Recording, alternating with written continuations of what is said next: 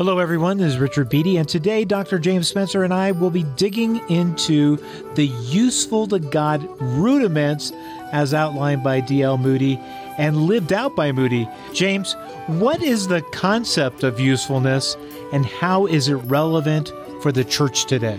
So, as I think about the concept of usefulness, I really think about it in two major pieces accessibility and preparation.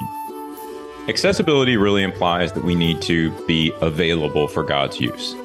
And this would entail things like not being um, so ingrained in achieving our own goals and pursuing our own agendas and looking at our own issues uh, that we are unavailable to do what God would have us do. In other words, uh, we want to make sure that we are uh, following God in His way, that we are open to the, the things that He wants us to do, as opposed to being so stuck in our own sort of path that we're unwilling to look beyond our specific goals and our specific agendas to really listen and be sensitive to where God is prompting us to go. So that accessibility part is pretty important. And um, I think we cultivate that accessibility through, you know, things like Bible reading, like prayer, um, actually taking the time away from our own agenda to spend time with the Lord, whether that be, like I said, through Bible study or prayer, fasting, Sabbath, you, you name it. Those disciplines um, aren't just techniques for us to relax or, or you know, ways for us to uh, enjoy life to its fullest. They are intended to connect us to God in some really um, important ways. And I think one of those ways is for us to be accessible to hearing from God where He would have us go.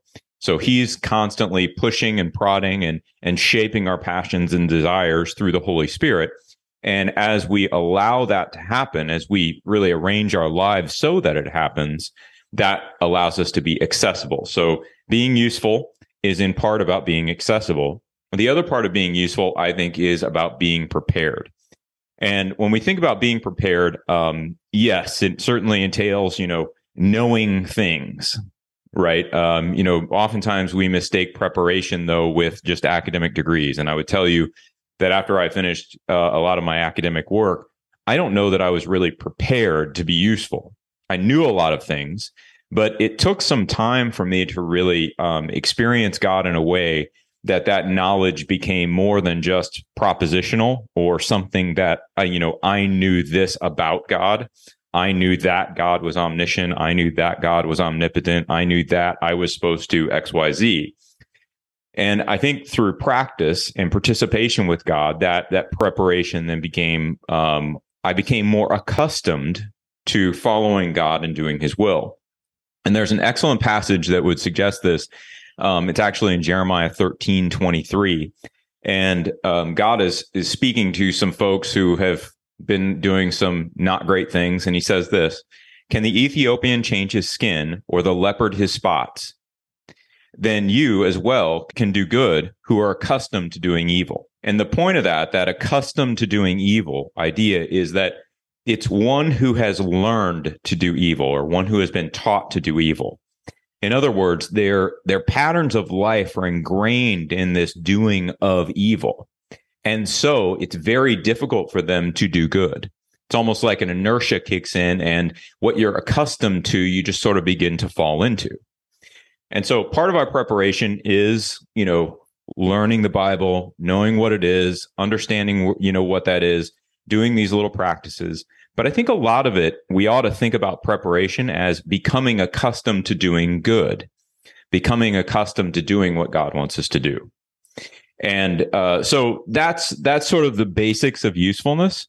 Now, I will say this uh, as well. I think that um, in context, when we're looking at how to figure out what it looks like to become accustomed to doing good, part of what we should do is follow Jesus's example. And in Matthew 6, where Jesus is really instructing his disciples, he instructs them on almsgiving, prayer, and fasting. And what he does in those three little sections in Matthew 6 is he talks through uh, a negative practice that he sees, a deformed practice that usually the religious leaders are doing or someone else is doing in, in public. Um, he, he talks about the Gentiles in prayer. And then he corrects that practice. So, in other words, he says, don't do this like the Pharisees and scribes. Don't do this like the Gentiles. but do this. And he's constantly looking at his context and saying, How is it that my disciples are in danger of seeing models of practice that would lead them away from me? And then what do they need to do instead of that in order to be patterned after uh, my life and in my image and imitating where I want them to go? And I think this is something that we don't do as well in our contemporary under you know our contemporary attempts to become useful or to be disciples and uh, and we need to we need to be looking out at the world and asking ourselves what is it about this practice that the world is doing? Or maybe even that you know some of our religious leaders are doing that just doesn't feel like it's patterned after Christ that is deforming a practice that we need to connect with God. And in each one of those in, in Matthew 6, there's almost always something about, you know, they're they're giving their alms in public so that they can be um, you know, they can enhance their social standing. Prayer is done in public so that people will see them being prayerful. Um, you know, fasting, they they look all haggard as they're fasting, so the people know that they're fasting. And the real point is that these practices are not to be self-serving. And so I think that as we sort of bridge into our context and we think about what it means to be useful, we need to be accessible, we need to be prepared. And to do that, we need to be building patterns into our lives that allow us to imitate Christ, but then also sort of evaluating critically the patterns that we see in the world so that we can create counter practices that will form us into the image of Christ. Moody's quoted as saying, If I know my own heart today, I would rather die than live as I once did, a mere nominal Christian and not used by God in building up his kingdom. It seems a poor, empty life to live for the sake of self. Let us seek to be useful. Let us seek to be vessels for the Master's use, that God, the Holy Spirit, may shine fully through us. I can think of several ways that this idea of living purposefully uh, resounds in a culture that is losing its identity. Has a loss of purpose and calling driven so many into a self centeredness that we're losing ourselves. And how is that different than becoming less of me and Christ increasing in me? I, I, certainly think that there is sort of a um, a, a, gentleman named John Vervaeke who had a pretty successful um, series of lectures on YouTube. Has argued that we are in the midst of a meaning crisis. John Vervaeke is not a Christian, but what he sees is that without a a center where people have uh, handles that they can hold on to and say, "This is other than me, and I need to relate to it in important ways." And um, he argues that there is this meaning crisis in our culture. And I would say that it certainly has to do with a general lack of um, willingness to engage outside of ourselves. In other words, think of it like this there's a couple different ways to solve a problem, but we think about it on a spectrum. We could say, uh, everybody needs to be exactly the same, and then everyone would get along perfectly. Or we could say that everybody's differences simply need to be um, coexisting together, and there needs to be no friction and no no exclusion, and everybody just needs to be able to do whatever it is that they want to do. We usually exist somewhere in the middle of that, right? Where we don't want total anarchy. Like we don't want people just individuals deciding who they're going to be and how they're going to be and what exactly that means for them because they don't interact or they don't live in isolation. They interact with us. And so there's a sense of responsibility where meaning is not created and sort of put upon the world. Meaning is created as we interact with one another. And so from a Christian perspective, what we what we add into it is God as a social actor. In fact, I would say God as the social actor, the most prominent, relevant actor and factor in any situation. And so as Christians, what we're seeing is not just our interactions with one another, our interactions with creation. We're also seeing it in terms of our interactions with the creator who is ever present. And so as Moody talks about this idea of a, you know, an empty life to live for the sake of self, I think he's right on. And I think we're starting to experience part of that now. Because as we try to determine meaning on our own terms, apart from anything else or anyone else, we sort of begin to detach ourselves from our social environment. And, and that's, I think, untenable. I think it's never going to actually work because we are, one, we're physical beings. We always interact in a sort of physical fashion with the world around us.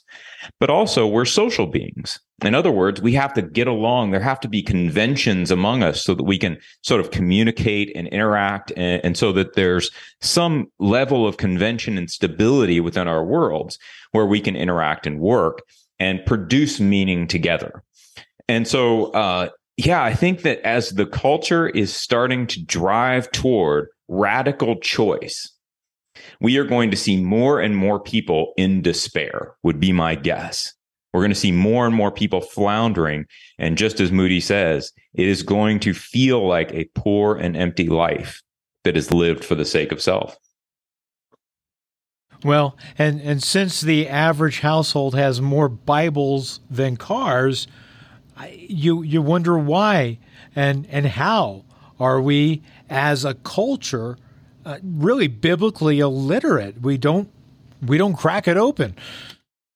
Well, I think there's a couple problems here, um, and and I, I do not profess to be an expert on this, but I'll give you my my perspective on it. Is that um, we're suffering from a critical mass of syncretism. Syncretism is a fancy theological word um, that's used when we try to combine different things and make them inextricably bound together when they should not be combined. And I think that part of the challenge with uh, our biblically illiterate culture is that people think that somehow understanding a Judeo Christian ethic or um, vaguely remembering the Ten Commandments or living a generally moral life where we don't kill anyone, we don't steal from anyone, we don't, you know, um, we don't rob our companies, those kind of things are biblical notions. And that may, they may align with the Bible. I tend to think about it in terms of, you know, being Bible adjacent.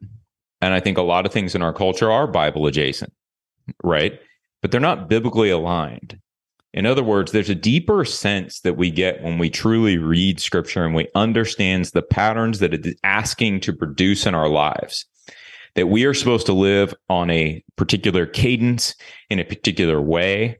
And so to me, the dearth of biblical literacy um, that we often see has to do not just with not reading the Bible, but also with substituting reading the Bible with sort of vague and generic notions of what it means to live a good life.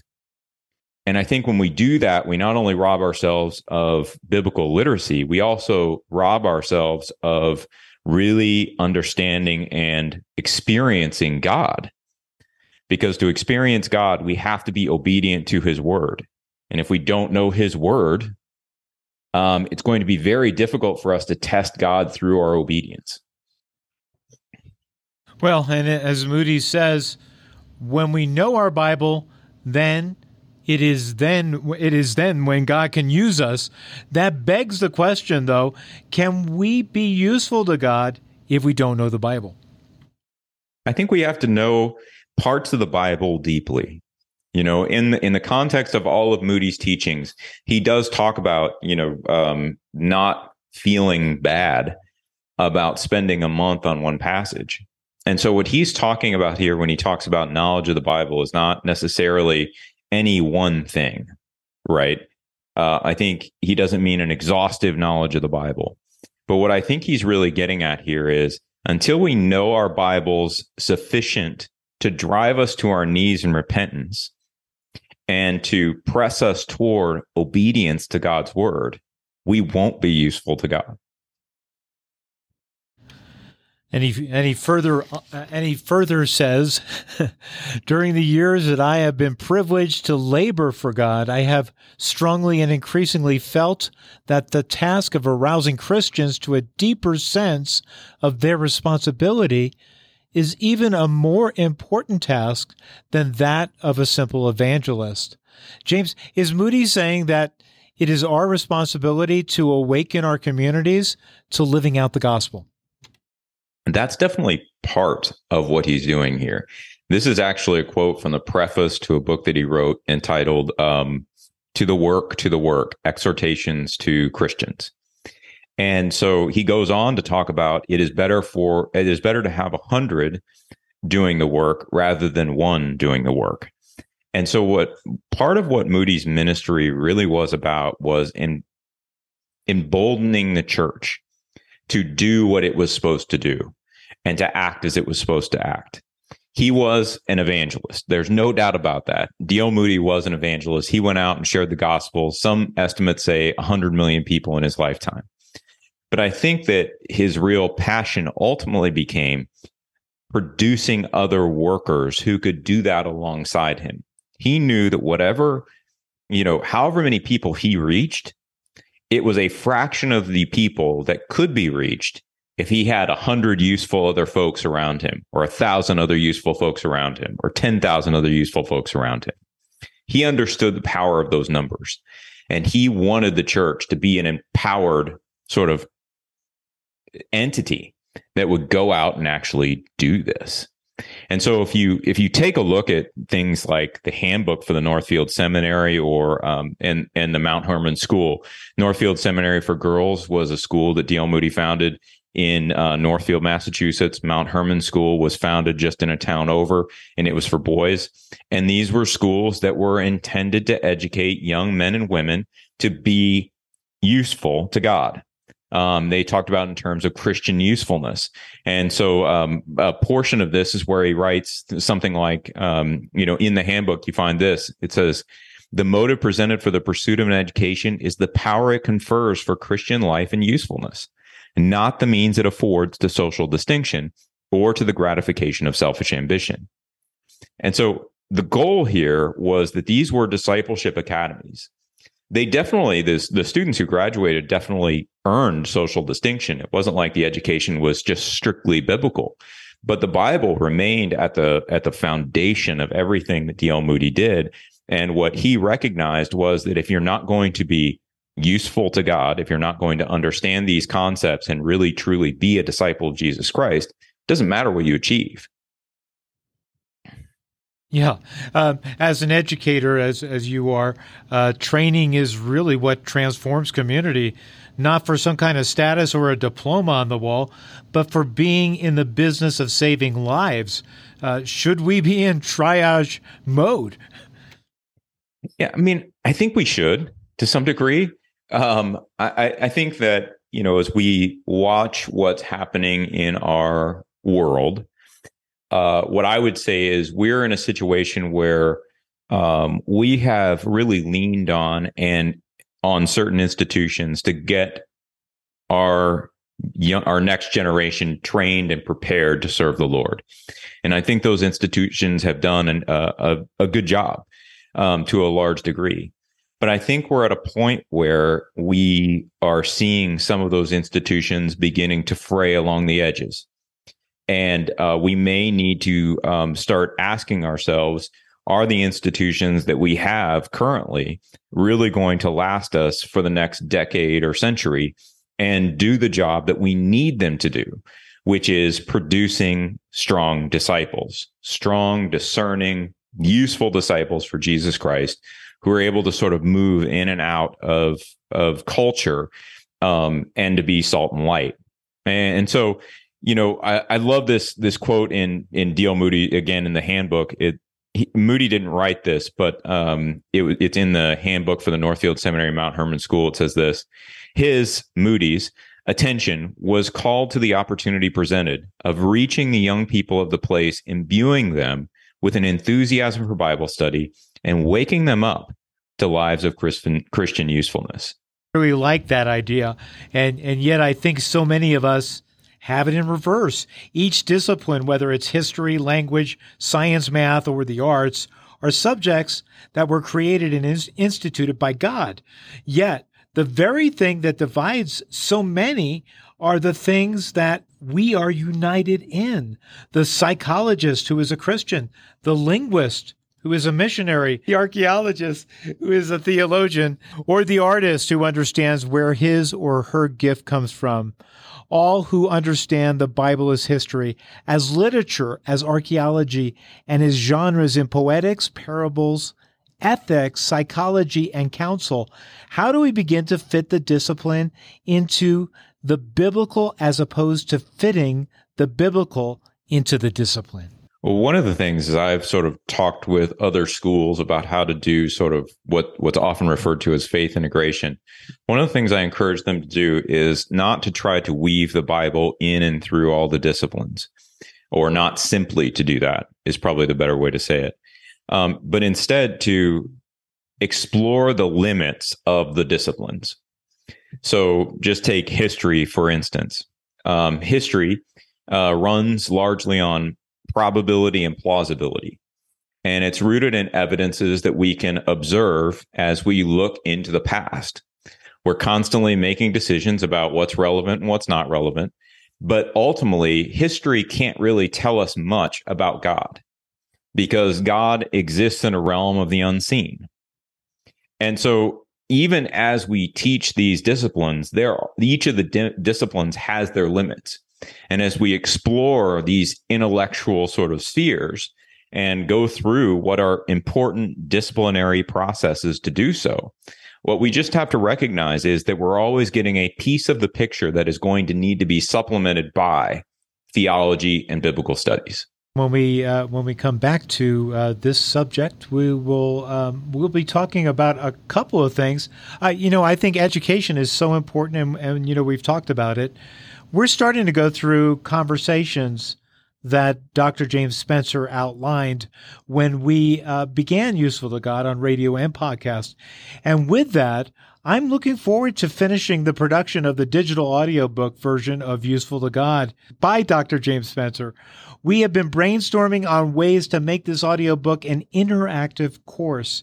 After each chapter, there are discussion questions, and James and I are inviting our listeners to send us an email if you would like to be part of an interactive discussion. Uh, each week, you get a link to a digital audio chapter with a link to a live discussion with James and me. At the end of the eight week course, you will get a full audiobook, the ebook, and an audio pass to Useful to God weekly talks with Dr. James Spencer for a suggested donation of $20 a month. Or if you prefer $100 a year, to get a little bit of discount there, send that email to usefultogodradio at gmail.com. For other renewable resources, visit usefultogod.org. I'm Richard Beattie, and for Dr. James Spencer, have a great and useful week. Before we go, here's the latest addition to Becoming Useful to God. Welcome to Becoming Useful to God with Dr. James Spencer. I'm Richard Beattie. James D.L. Moody once said, God does not use men in captivity. What did he mean by that? Dwight Moody often expressed the concern that significant number of Christians were saved but not useful. To illustrate what he means by captivity, he points to Lazarus, who, after Jesus resurrects him, comes out of his tomb with his feet and hands bound. In that moment, Lazarus is alive, but not particularly useful. Moody believed that many Christians are similarly bound. They are alive, but the criticisms of others, social pressures, apathy, or an unwillingness to pray for the power to do God's work holds them back from being useful.